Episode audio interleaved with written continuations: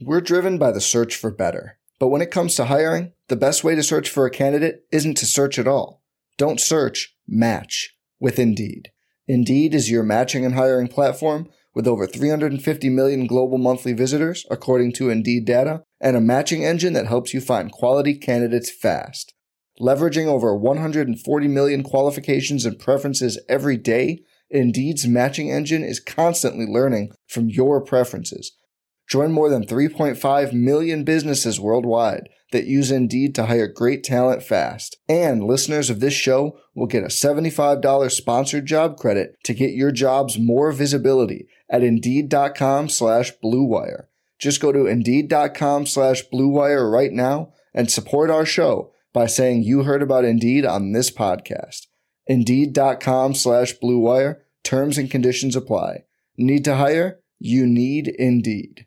Burrow fires downfield to Ja'Marr Chase. He's got it. Wow. And takes it all the way. DJ Moore has a pass to the end zone. Jonathan Taylor. Touchdown. Pass is caught. Diggs. Touchdown. Hello and welcome back to RotoViz Overtime on RotoViz Radio brought to you by Blue Wire. My name is Colm Kelly. You can follow me on Twitter at Overtime Ireland and I am joined by my co-host here on RotoViz Overtime. It is Shawn Siegele.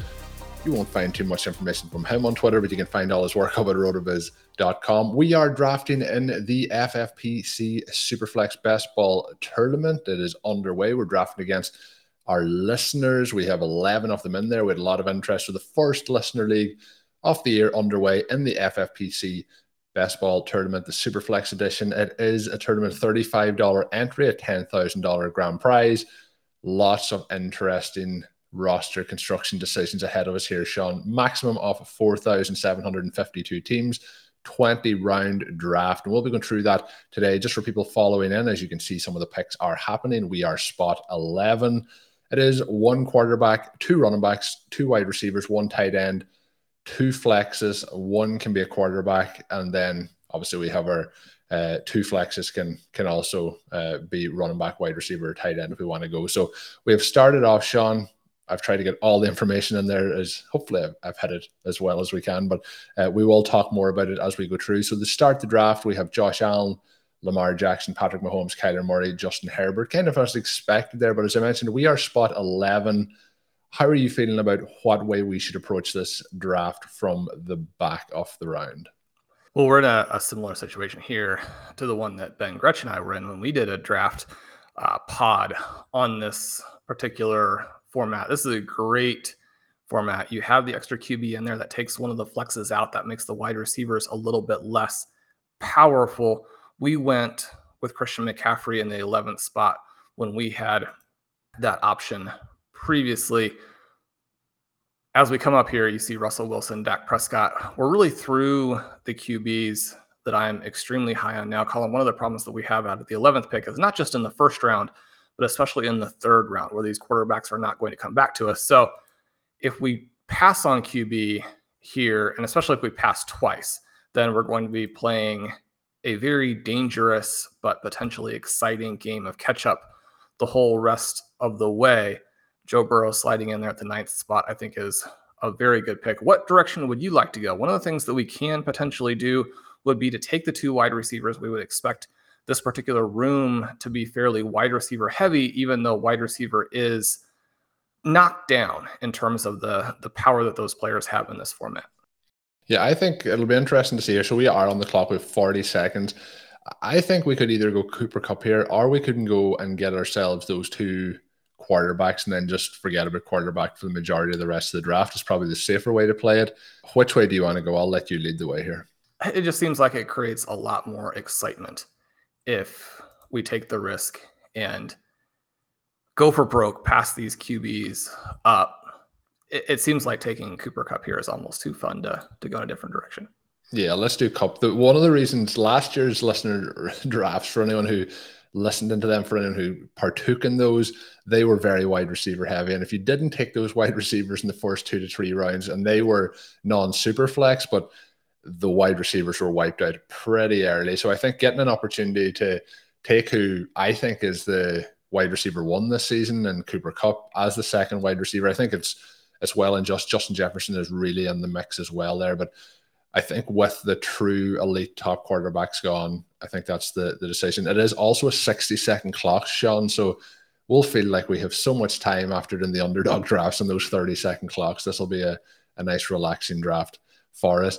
In the second round, are you thinking again about passing up quarterback? Some of the options available to us at the moment are Russell Wilson, Dak Prescott, Tom Brady, Matthew Stafford. Um, I think as well, I know it's probably a little bit early, but I think Trey Lance could be somebody who's fun there, or we could even go and get that stack with Matthew Stafford as well with Cooper Kupp. Yeah, I, am not in on Matthew Stafford. Uh, he'll have a great season. I'm not in on him because I think he's going to perform poorly. I think he does have a little bit lower ceiling. I don't know that Allen Robinson was quite the fix that they're hoping that he'll be now especially at the fantasy playoffs, they may have Odell Beckham back. That would be a three wide receiver group that's fairly dynamic. I would be more tempted to go with Russell Wilson here and try and play him. Do you just want to go crazy, Shawn, completely and go for Ja'Marr Chase here and pair him up with Cooper Kupp? That is what I want to do. I, I was yeah. working around to say, let's take yeah. Ja'Marr Chase. I mean, Travis Kelce is also probably a better selection right here but there's at least a tiny chance that Kyle Pitts will get back. Probably not in this sharp of a room.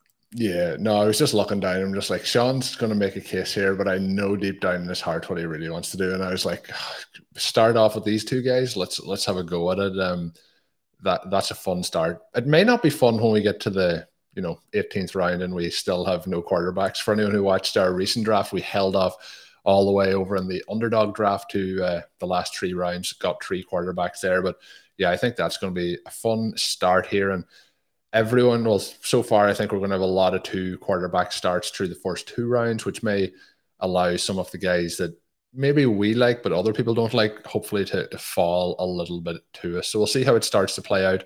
We did touch on it, Shawn, at the start, but as we like to do with these drafts, we jump on, we get straight into the draft we get into the action and then sometimes we'll discuss the options as we go through. What do you think is the ideal build in this particular format in terms of you have mentioned wide receivers getting that little bit of a, a knockdown? Then we've taken two wide receivers to start the draft.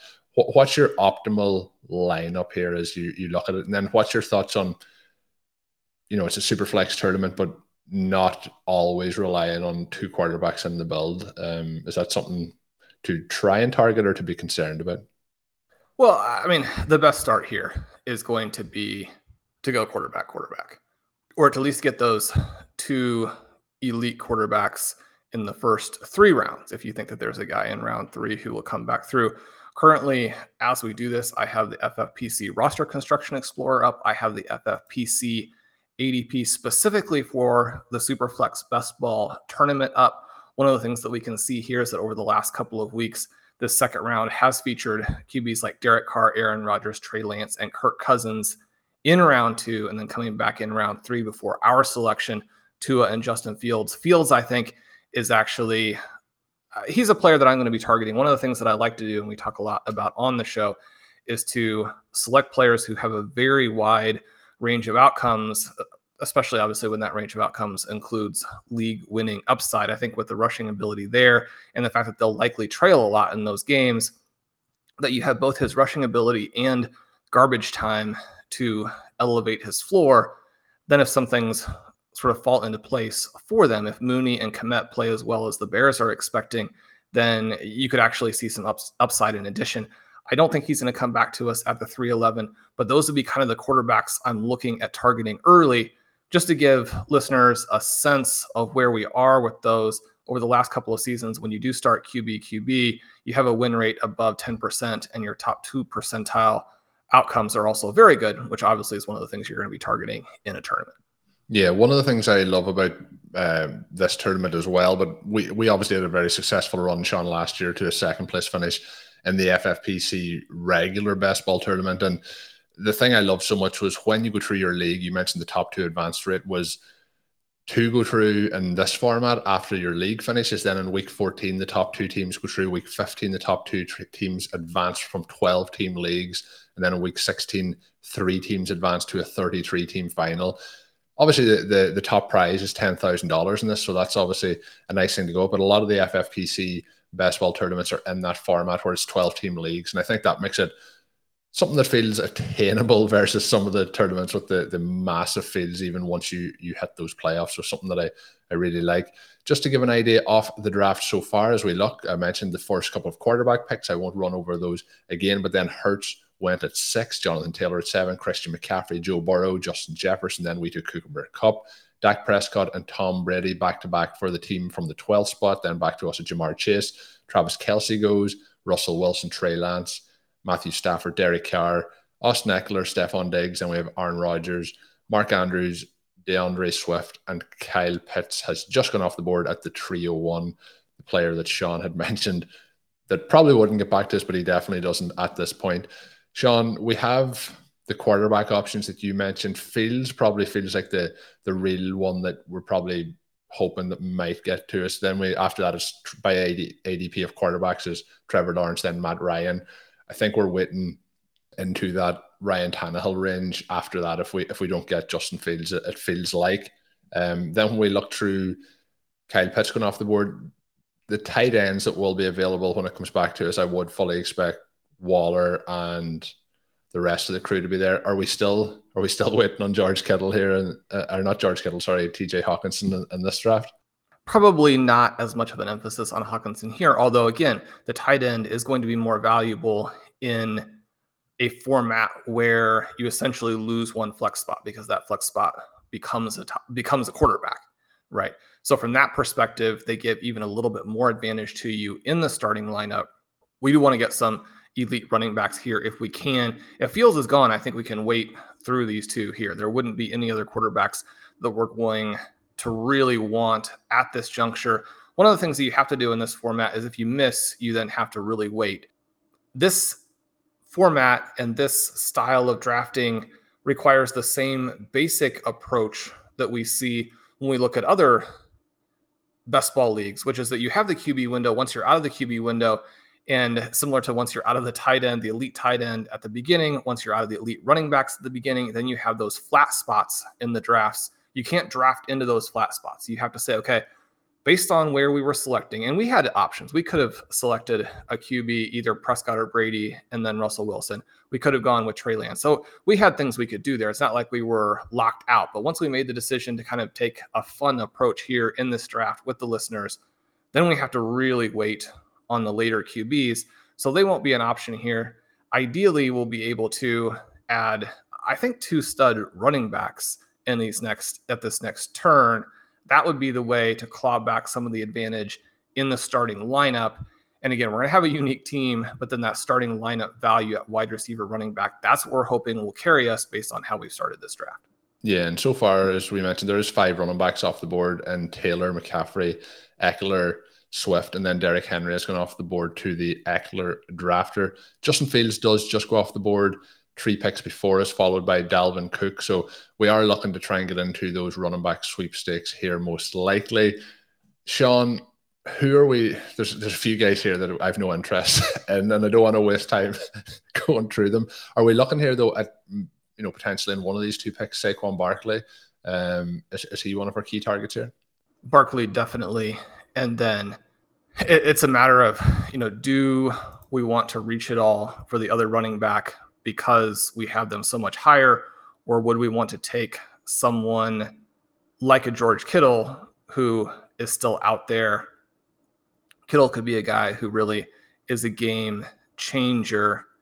Colm, do you have a second running back after Barkley that you really like? No, I think I would take Barkley and hope that Kittle potentially gets back to us, and then we can have that conversation around him. Then at that point, um, you know, there is a couple of running backs that haven't gone off the board by ADP. Harris has gone off the board in that last pick, so we have the option here while we're on the clock to take Barkley. The other guys in that range are Javonte Williams, who I think would be interesting. Then we have Aaron Jones, Leonard Fournette, Alvin Kamara, Joe Mixon's also in that range, Nick Chubb. So listeners will probably be able to guess which ones of those I'm not interested in. But Barkley, I think, is the the one that really interests me here at this point. We're starting to get in then as running backs go to Travis Etienne, Breece Hall. I think both of those are, are very valid options at this point. And then, as you mentioned, George Kittle would be the other one in the mix there for me. Um, when we look though, they're they're going to go a little bit later than we're sitting at now. So I, I think I think Kittle could be interesting if he does make it back this year in a couple of picks. What do you think? Kittle would be a way way to go. Do you have any interest in Trevor Lawrence here? He's not someone I've been selecting. Like I said, I think that we can wait past him. Kittle is available. Yeah, for me, it's between probably Williams, Hall, and Kittle. Um, I think though, if we take Kittle here, it means that we have that elite tight end, and it, it gives us more flexibility. Because I feel like some of the areas we're going to look to target other tight ends, I think we might be looking into some quarterbacks at those spots. And we have a lot of drafts with Deebo Samuel. We have a lot of drafts with Trey Lance. We're not going to have either of those two players on this team. And this gives us a way to play that San Francisco offense that fits our build and gives us a little bit of that diversity across San Francisco. Yeah, other players just for people listening that are available based on ADP. And this, I mentioned the running backs, mentioned Matt Ryan, but we do have Mike Evans, AJ Brown, Tee Higgins. Um, you know, there is a lot of wide receiver options available at this point. Um, based on the wide receiver options that are available, let's say we could have took AJ Brown there, we could have took Tee Higgins there. Any uh, in hindsight regrets based on the the Kupp chase start.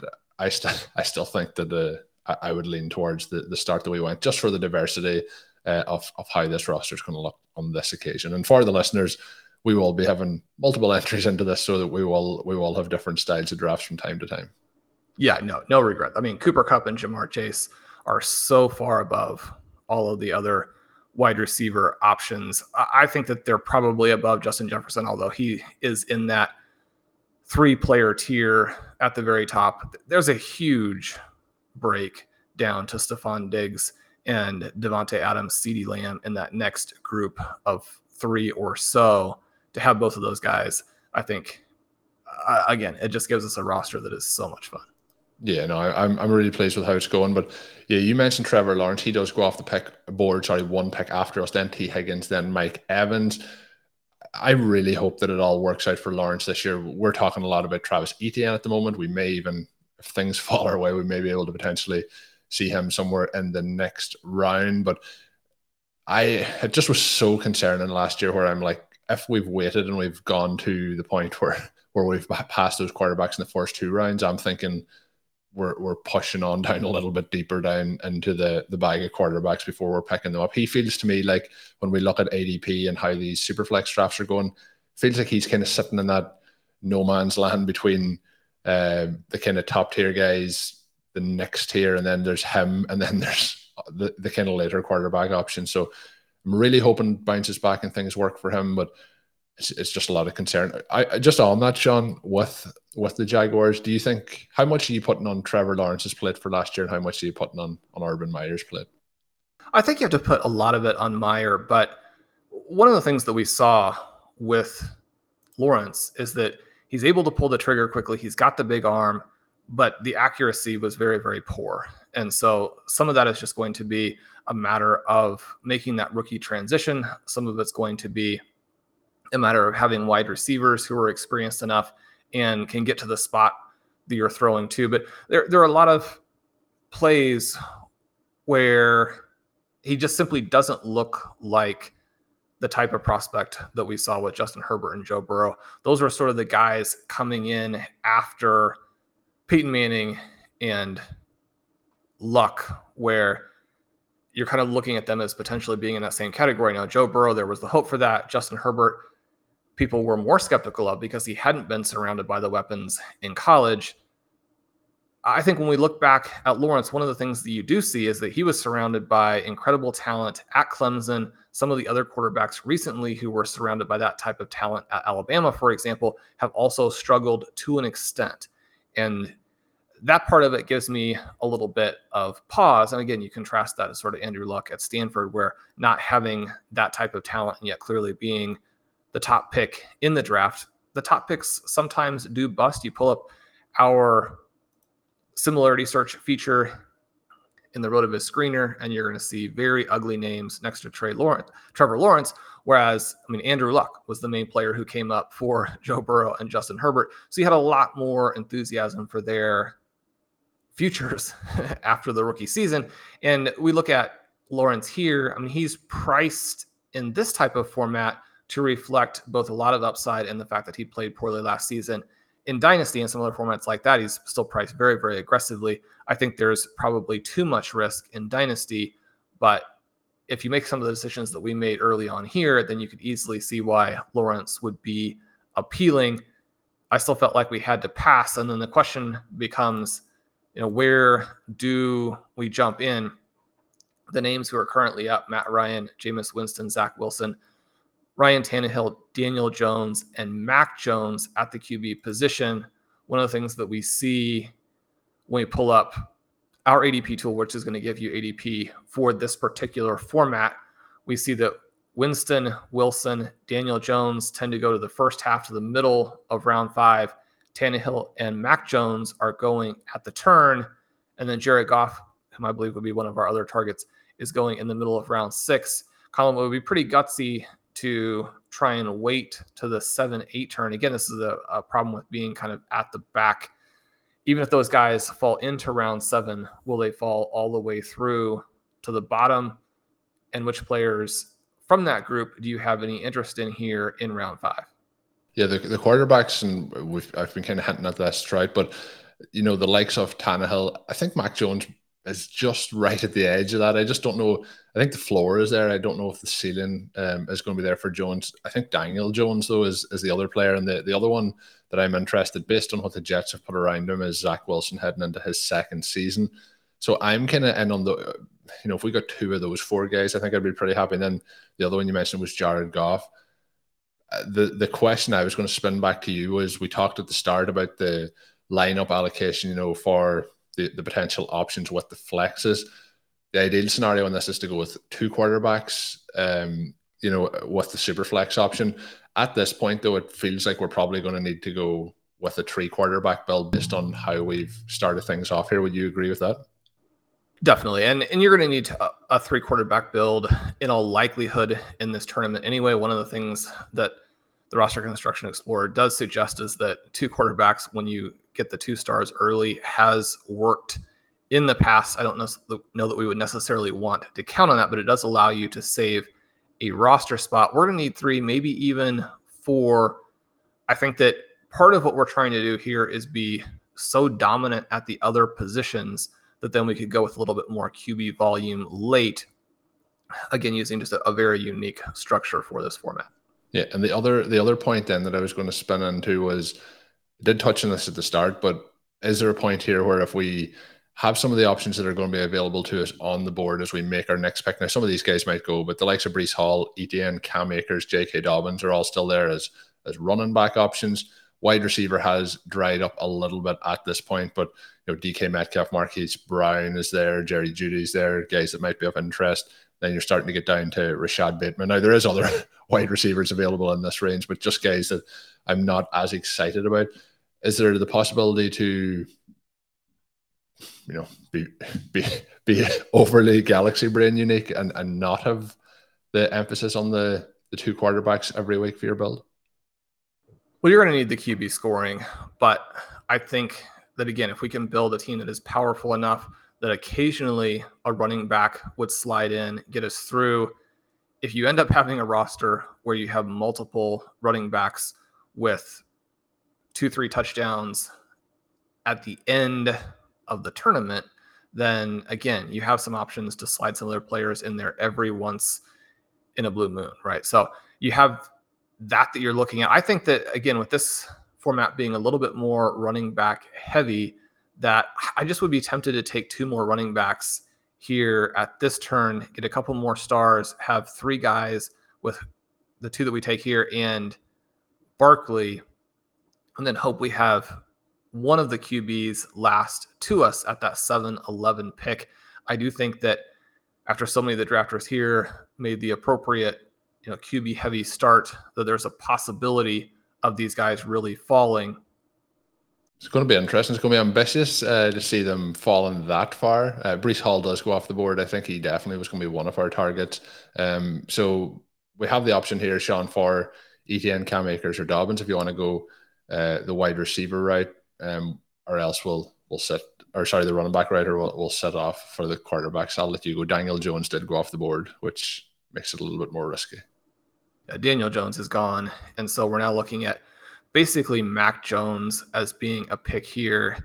I just kind of want to see how it falls. So I would I would like to go with Travis Etienne and then perhaps Cam Akers as we wrap back around. Okay, let's go for Etienne. I'm on, I'm on board with the Etienne pick anyway as we as we kick things into into gear here. Um, Daniel Jones going off the board. You know, sometimes that can make you think, oh, we have to go and get the quarterback now, but we'll see how it plays out. So far, through nearly nearly five rounds of the draft, we have uh, the first team in the the draft with one quarterback. Then we have two quarterbacks, two quarterbacks, one, one, two, two, two, two, one, zero for us so far, and then three for the, the team in 12. So there is teams that definitely are going to need quarterbacks. So it's going to be interesting to see what happens after this one. There's no, there's none of the guys, Shawn, at this point that are really standing out for me. You know, I've mentioned Zach Wilson and Ryan Tannehill. Are they guys that you're interested in drafted? The other one you mentioned was Jared Goff. I think it's possible the two of them do make it back to us at the next pick, but I also think that they could be gone pretty quick. Well, one of the things here, and again, we pull up the roster construction explorer to make sure listeners are, are fully aware of how we're kind of pushing the envelope, or I should say, just taking some risks that haven't necessarily paid off in the past. And we want to see if there is a way to play this. And the way to play it will be with four or five quarterbacks. You pull up the results from the past. And if you wait until after round five to select your QB1, then your win rate is basically zero, which I mean, that's difficult to do because you would expect some teams just randomly to win every once in a while. However, if you take four, the win rate jumps above 10%. If you take five, it's very good as well, although on basically a meaningless sample. So we're looking here at a situation where I think that we have to keep pushing. Unfortunately, Akers does go, do you have a wide receiver that you think makes a big difference in this spot Colm? The other thing I think is we can do is take J.K. Dobbins, who is a player that we love and expect to smash ADP. He again would give us a little bit of uniqueness in this particular build. Yeah, I think I would go Dobbins, and then I think we'll hold off at running back. The other the other players would be Marquise Brown. I think that would be the the one that I'd pull for here. So we do go with Dobbins in the pick. It's a strange. Got very flat there, Shawn, with a couple of couple of players going off the board. I was hoping that um, Akers would then reach it back around to us. You mentioned some of the win rates there, so we're well and truly in the the deep territory here at the moment. As we start off with Cooper Kupp, Ja'Marr Chase, Saquon Barkley, George Kittle, Travis Etienne, and J.K. Dobbins. This next round and a half is going to be very interesting to see how it starts to look for us with the quarterbacks coming back. I do think when we, you know, played it out in the the draft over an underdog last week, you know, it didn't feel like a lot of those quarterbacks were going to make it back to us, but we were very relieved when they did. So I think if we get two of those quarterbacks at the the next kind of turn here, I think we might breathe a sigh of relief. But out of ten, give a, a guess on on our chances of of those guys getting back to us. We're driven by the search for better. But when it comes to hiring, the best way to search for a candidate isn't to search at all. Don't search, match with Indeed. Indeed is your matching and hiring platform with over 350 million global monthly visitors, according to Indeed data, and a matching engine that helps you find quality candidates fast. Leveraging over 140 million qualifications and preferences every day, Indeed's matching engine is constantly learning from your preferences Join more than 3.5 million businesses worldwide that use Indeed to hire great talent fast. And listeners of this show will get a $75 sponsored job credit to get your jobs more visibility at Indeed.com slash BlueWire. Just go to Indeed.com slash BlueWire right now and support our show by saying you heard about Indeed on this podcast. Indeed.com slash BlueWire. Terms and conditions apply. Need to hire? You need Indeed. Whew, well, one of the things that just happened was Jared Goff went, and it's going to be harder to get our guys to come back to us in a draft with the listeners who, uh, in many cases, are going to have some similar targets. That not that's not necessarily because they got those targets from us, but uh, like-minded individuals, very bright drafters. So Goff goes there. Interestingly enough, Mac Jones is still available. Colm, one of the things that we're looking at here, with also Zach Wilson and, and Ryan Tannehill still available, I think that at the very least, and this is kind of the plan that I had coming in when I saw that we had the 11th pick. was that we're going to have to make a play for Baker Mayfield. We're going to have to make a play for Desmond Ridder. Those are the two guys really late. Again, you know, will it work in a draft? The listeners, that'll be, uh, yeah, we'll see that as as it goes along. But Baker Mayfield does look at this point like he'll be the starter for the Seattle Seahawks or the Carolina Panthers. As long as that's still up in the air, he's going to be discounted. Jimmy Garoppolo, also someone who could be on the trade market there could be moving to the Panthers as they get a look at some of the players, or specifically, they get a look at the progress that Sam Darnold has made. They get a look at what, where Matt Corral is. We've been pretty high on Corral. They've suggested that after the snap, he looks great, but he's struggling with all of the pre snap types of responsibilities that can be difficult for a rookie. And those coaches there in Carolina, a lot of pressure on them to win or to at least put a, better look out on the field than what we had last season.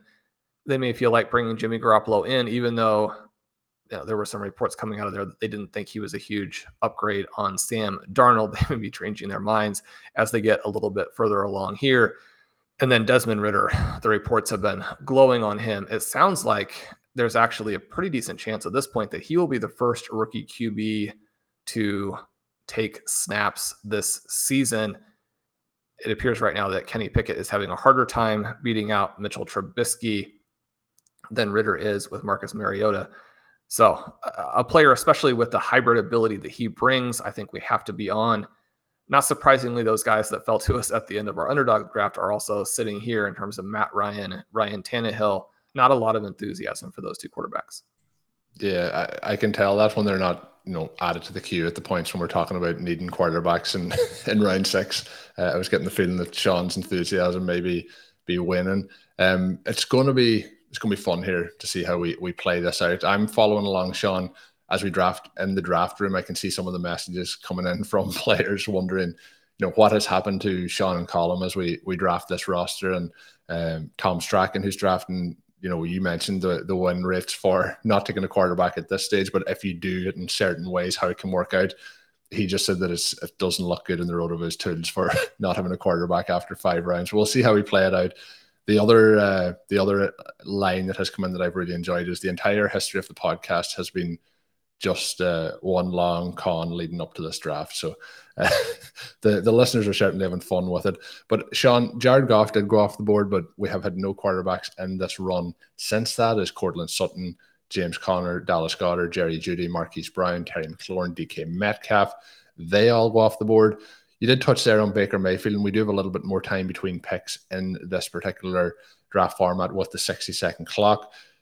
If Baker ends up with the Seahawks, do you think then that we're looking at players like DK Metcalf at a minute at the minute going below what their market value would be in that instance, or do you think that the market value of, of the Seahawks pass catchers doesn't change that much with the quarterback change?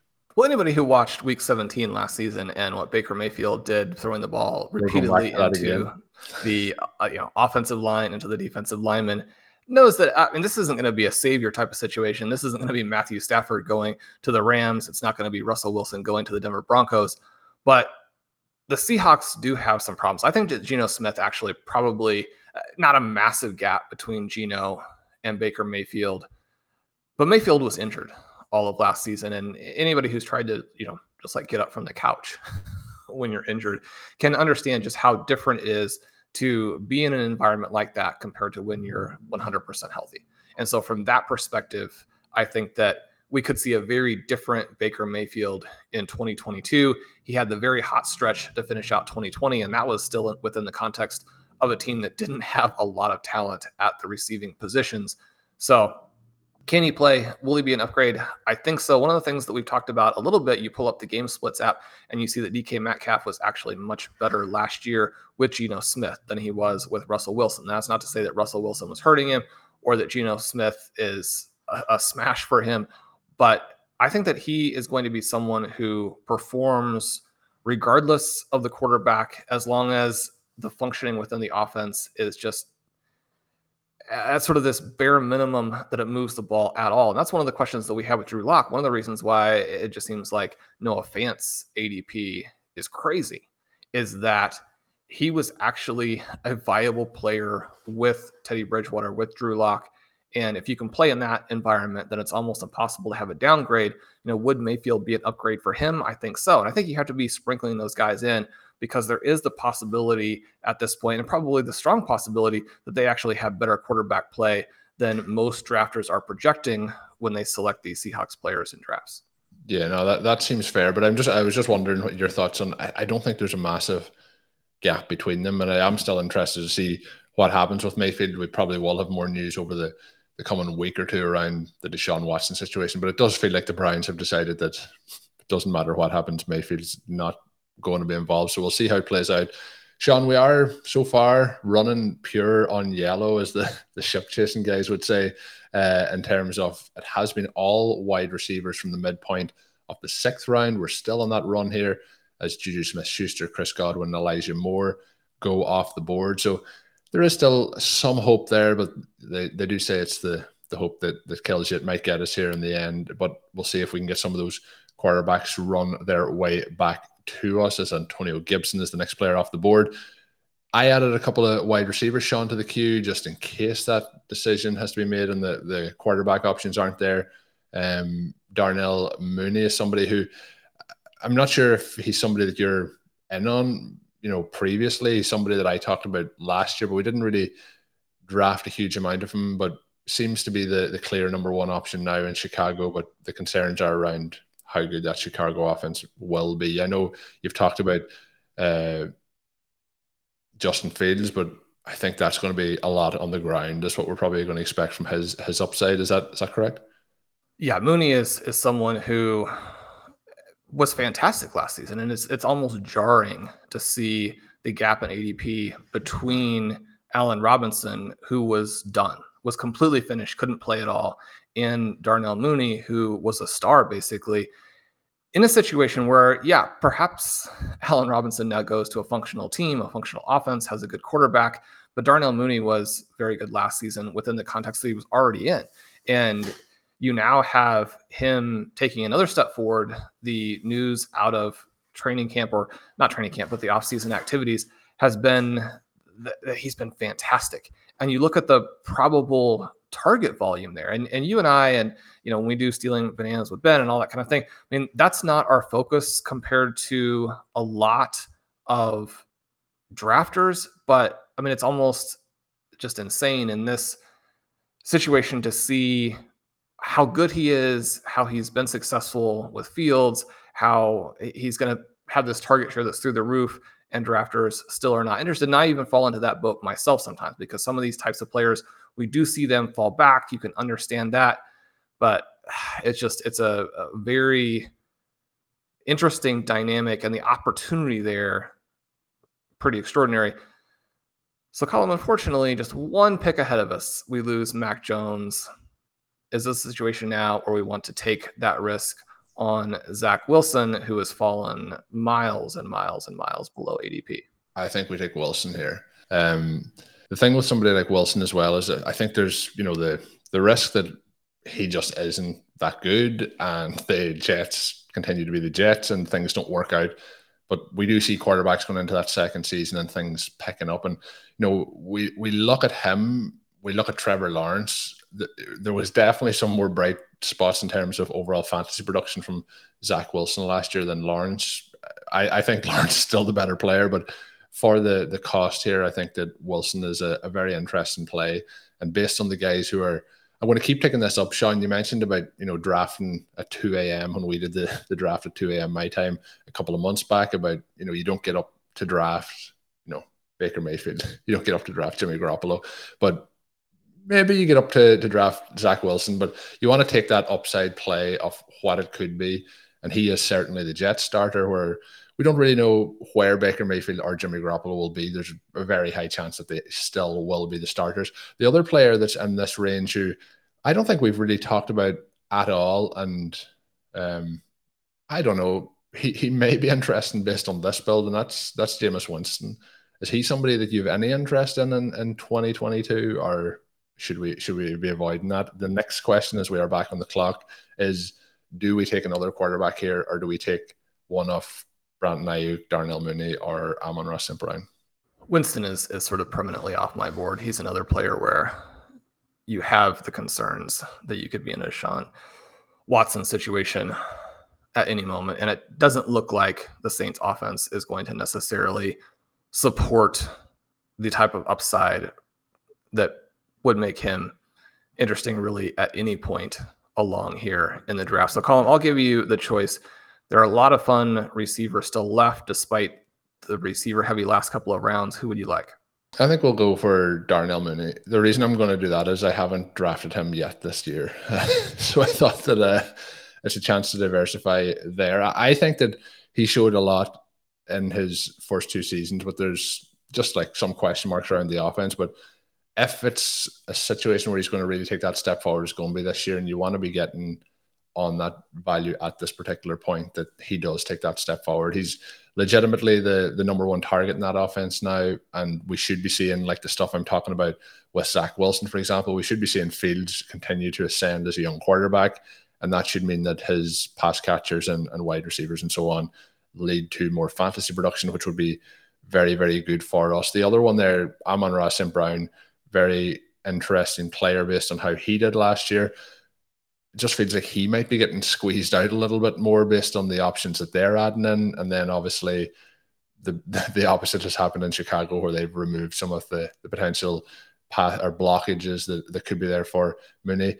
I'm still very excited about Brandon Aiyuk, Sean. I remember last year we did a show at one point of the, the early portion of the season, and I, I really loved Brandon Aiyuk all last off season and was drafting and drafting and drafting. And I eventually had his big game, and it was from the from the doghouse to the penthouse was what I, I remember calling the podcast. But how are you feeling about Aiyuk? Obviously, last year he was going, you know, usually about two rounds ahead of Samuel. Now Samuel and and standard formats is going in the second round off drafts and pretty much all occasions. What are you thinking about Aiyuk this year? Is there a chance for him to continue to ascend, but not maybe just at that level of Deebo? Yeah, I mean, he had a better target per route over the second half of the season than Samuel did. And part of that is that I think they were trying to mix things around. We know that Samuel obviously carried the ball a lot in that stretch, but that doesn't necessarily explain why his ability to draw targets, which had been just so crazy over the first half, dropped down a little bit, even when he was running routes in the second part. And part of that is due to the fact that both George Kittle and Brandon Aiyuk are very, very big talents. That's one of the reasons that I think you have to really have Trey Lance everywhere. It's actually a case where we probably should have considered Trey Lance in the second round. That would have been a fun way to play this because Lance, with the rushing ability and then those three weapons, there are all of these just crazy upside scenarios in which he could be the overall QB1. And so to have taken him in the second round there, that would have worked out I think the main problem with Aiyuk is that you just have to play so well with the likely overall target volume that he's going to get to be a difference maker. And when we're looking at ways to play the 49ers, there are other ways to do it. Now, you could say that once you've gotten your Samuel shares and he's been discounted enough in enough different formats that it's easy to pick up a lot of that you know, why not move down and actually take some Aiyuk, especially if Samuel would have an injury? And we know Deebo has had some injuries over the past, uh, you know, two, three years that he's been in the NFL. That then you're looking at a situation where Aiyuk could be, you know, a top seven or eight wide receiver. So from that perspective, it would be a home run selection at the ADPs that you're getting on him. And so I like that. I don't like him on this team here with Kittle, where to win the whole thing, we need Kittle to have one of those 40 point games, uh, you know, week 16, week 17, that type of thing. I think that Mooney is kind of a fun pick because that's not necessarily one where you're going to look back and have wanted the quarterback as well. Now, it's not to say that if Mooney has a big game at the right time, so Justin Fields wouldn't have also had a big game. The other element there is that I probably would have selected or would have been at least very much in the mindset of con- considering Drake London. But the fact that we have Zach Wilson and that Garrett Wilson is such a good prospect is discounted below where Elijah Moore is going. Obviously, we love Elijah Moore but you can put those two guys together. And I think getting your rookie exposure once you have Wilson, which again is, is sort of an odd thing to say, through Garrett Wilson is probably the right way to do it. Yeah, and don't worry, Shawn. Again, checking those comments uh, from the, the listeners in the chat box. They have uh, after we we did draft Zach Wilson, they have updated some of the comments to Witten and quarterback seems to have gone okay for them so far. And then the next comment is got to be setting up that Garrett Wilson stack. So they are on to us, Shawn, and it feels like somebody may draft him before it, it comes back. But I definitely think that he could be a very, very nice pickup if we get back to the back of this round. But it is a situation where we're at the back of the eighth round now. We won't be picking again to the 9 11. Since we picked, we had Drake London, Adam Thielen, Jameis Winston, Amon-Ra St. Brown, uh, Josh Jacobs, Matt Ryan, Carson Wentz, Treylon Burks, and uh, Elijah Mitchell. So a couple of the quarterbacks there that we're not really interested in getting. And Winston, who we talked about, Carson Wentz is the other one who we're, well, I'm, I'm not really targeting, but then uh, Ryan Tannehill and Matt Ryan going to the team in five. I, I, don't know. I, am still if we're if we're going late quarterback, I definitely think there's still viable options to have in there. But Brandon Aiyuk then going to the team in the first spot. When we do wrap this up, we will look through some of the the teams and the bills and, and discuss those. But team one here is, is setting up quite a nice build so far with Josh Allen, D'Andre Swift, Kyle Pitts, Michael Pittman, DJ Moore, uh, Rashod Bateman, Elijah Moore, Brant Aiyuk, and James Cook. So that's that's tar- you know heating up quite nice. So we'll go through some of those teams after. Davis Mills was off the board at that next point. Shawn, a player who I haven't really heard talked about at all, and we haven't really talked about him at all over the last couple of years because Justin Jefferson is definitely our guy in this offense. But Adam Thielen coming back off injury again, his ADP in this year draft is the mid eighth round. Obviously, if it wasn't super flex, we'd be going a couple of rounds earlier. At that reduced ADP, still scores touchdowns, but is definitely not the profile of the guy that we're looking to draft. But he's going in that range where some of those veteran guys are going, where it's a bit flat. Is he somewhere? Uh, is he someone who you will have any shares off in in 2022? No, Adam Thielen is not someone I'm going to have unless he falls like three or four rounds below ADP, and you say to yourself, "Well, that's absurd. That's never going to happen." But again, in a super flex format, Zach Wilson fell more than two rounds for us in this draft. If there are players that you're only on a couple of rounds after ADP, then you know that that's where you would kind of be looking at them. And every once in a while, it will give you an advantage that you needed because everything else was gone. And so in that case, you would hit on them. Again, is there a scenario where Justin Jefferson? I mean, hopefully he he's not out. I mean, that just would be an absolute nightmare. He's you know maybe the most fun player to watch in the entire NFL. But if he's banged up a little bit, not quite 100%, you have KJ Osborn out there, you have Irv Smith out there. It's a more dynamic passing offense. Dalvin Cook is rushing the ball well. You know, could Adam Thielen push his you know actual targets back up a little bit? Could he push his yardage numbers up a little bit and then keep catching touchdowns? I think so. I mean, one of the things here is you're going to have a little bit of a trade off probably where in order to get his yardage volume up where he needs it to be, you probably need Justin Jefferson to be outer limited. If that's the case, then Thielen, as one of the best red zone, red zone weapons in the entire NFL, you know, he's going to get a little bit more of that Travis Kelce type of treatment, right? Where you will be seeing double teams, or at least you'll be seeing defenses where the pre snap read is to go somewhere else. You're going to be trying to push uh, Kirk Cousins off of him. Now, uh, the coaching staff obviously will be pushing back in their direction, trying to camouflage what they're doing. So much of what's happened in the last couple of years is as teams have tried to adjust for Justin Jefferson. Even the coaching staff that was so maligned ran all kinds of sort of crafty plays to get Thielen open in the red zone. That doesn't take away from the fact that I mean, he's this incredible red zone player, but I mean he he has that ability he could catch a lot of touchdowns. I just think that that trade off makes it so that it, it somewhat neutralizes the advantage there. And again, you're probably going to be looking at him only after ADP. Yeah, and then uh, I thought that was going to be your answer, but we hadn't touched him, so I thought we would touch him. Michael Thomas goes off the board; he's another one of those guys. But before that, Marcus Mariota, Kenny Pickett, and Davis Mills were the players who went off the board to concern us. We are back on the clock, but Shawn, we do have the option here to take Garrett Wilson and I, I do think that the quarterback options are going to get back to this because the team in 12th has taken three quarterbacks so far. Is Wilson the, the guy that you want to take here? Yeah, you mentioned that the team at the turn has taken three. That means we don't have to worry about the QB pick at this slot. Looking at all the rest of the, I mean, there are a lot of wide receivers with a better ADP than Wilson, but he's not going to get back to us. I actually think he should be going ahead of all of those wide receivers, and he fits in. I mean, if, if Zach Wilson blows up, then Garrett Wilson is obviously going to blow up. So we go ahead and make that selection. It does work out for us there.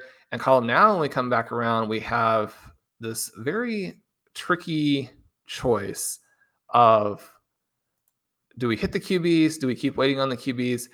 This is the situation. We have the team drafting out of the one slot only has one. The team drafting out of the four only has two, and one of those is Carson Wentz. And so that's like having one and a half, right? We just have one. Can we count on some of these late QBs coming back. Now, Marcus Mariota is gone, which is kind of interesting. That leads you to believe that that drafter will probably try and add Desmond Ridder later. Baker Mayfield has an ADP in round 12. Ridder and Garoppolo are in round 14.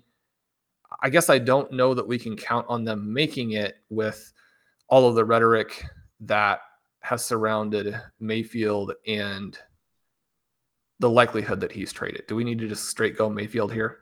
It's up to you. We have eight seconds left. We have him or Tyler Boyd's the other player to go with. Shawn does go with Baker Mayfield. So that is going to get us through 10 picks of this draft. We have Cooper Kupp, Ja'Marr Chase, Saquon Barkley, George Kittle, Travis Etienne, J.K. Dobbins, Zach Wilson, Daryl Mooney, Garrett Wilson, and now we have Baker Mayfield added in there. So, Shawn, I don't know. I, we did a draft with uh, Zachary Kruger maybe two weeks ago, and, and that was that the there was rumors that Baker Mayfield was about to be traded very soon. So that was two weeks ago. So I'm hoping that we're getting closer to that move. But yeah, if he becomes a starting quarterback, I, I know I mentioned earlier, you know, the excitement or, or the cap of excitement on it, but if he's going there at that particular point, I think we're in a, a good spot. The problem is if he doesn't get traded, then we're we're sitting with a, a zero probably most weeks. But I, I fully expect the Browns to move out of him. Uh, so I think that'll be good for us. Shawn, we are going to put a pin in it there for this edition of the podcast. We're going to come back with the second half of the draft for you to listen into. It's been a challenge here as we draft against the, the RotoViz listeners. There's some very, very good rosters being built. We are going to talk through those when we get back and, and finish up our draft. We'll have a recap episode as well. So do stay tuned for that. Make sure you're subscribed to the RotoViz podcast feed for RotoViz Overtime and all the other RotoViz podcasts. My name is Colm Kelly. You can follow me on Twitter at Overtime. My co-host is Shawn Siegele. Find all his work up on rotoviz.com. And of course, as always, you can get that listeners only discount to a rotoviz.com NFL pass using the code RV Radio 2022 at checkout. That'll get you access to all of our content and tools. And of course, it helps support the podcast network. Until we're back with the second part of this draft, have a good one. Thank you for listening to Overtime on RotoViz Radio. Please rate and review the RotoViz Radio podcast on iTunes or your favorite podcast app. You can contact us via email at rotovizradio at gmail.com. Follow us on Twitter at RotoViz Radio. And remember, you can always support the pod by subscribing to RotoViz with a discount through the RotoViz Radio homepage, rotoviz.com forward slash podcast.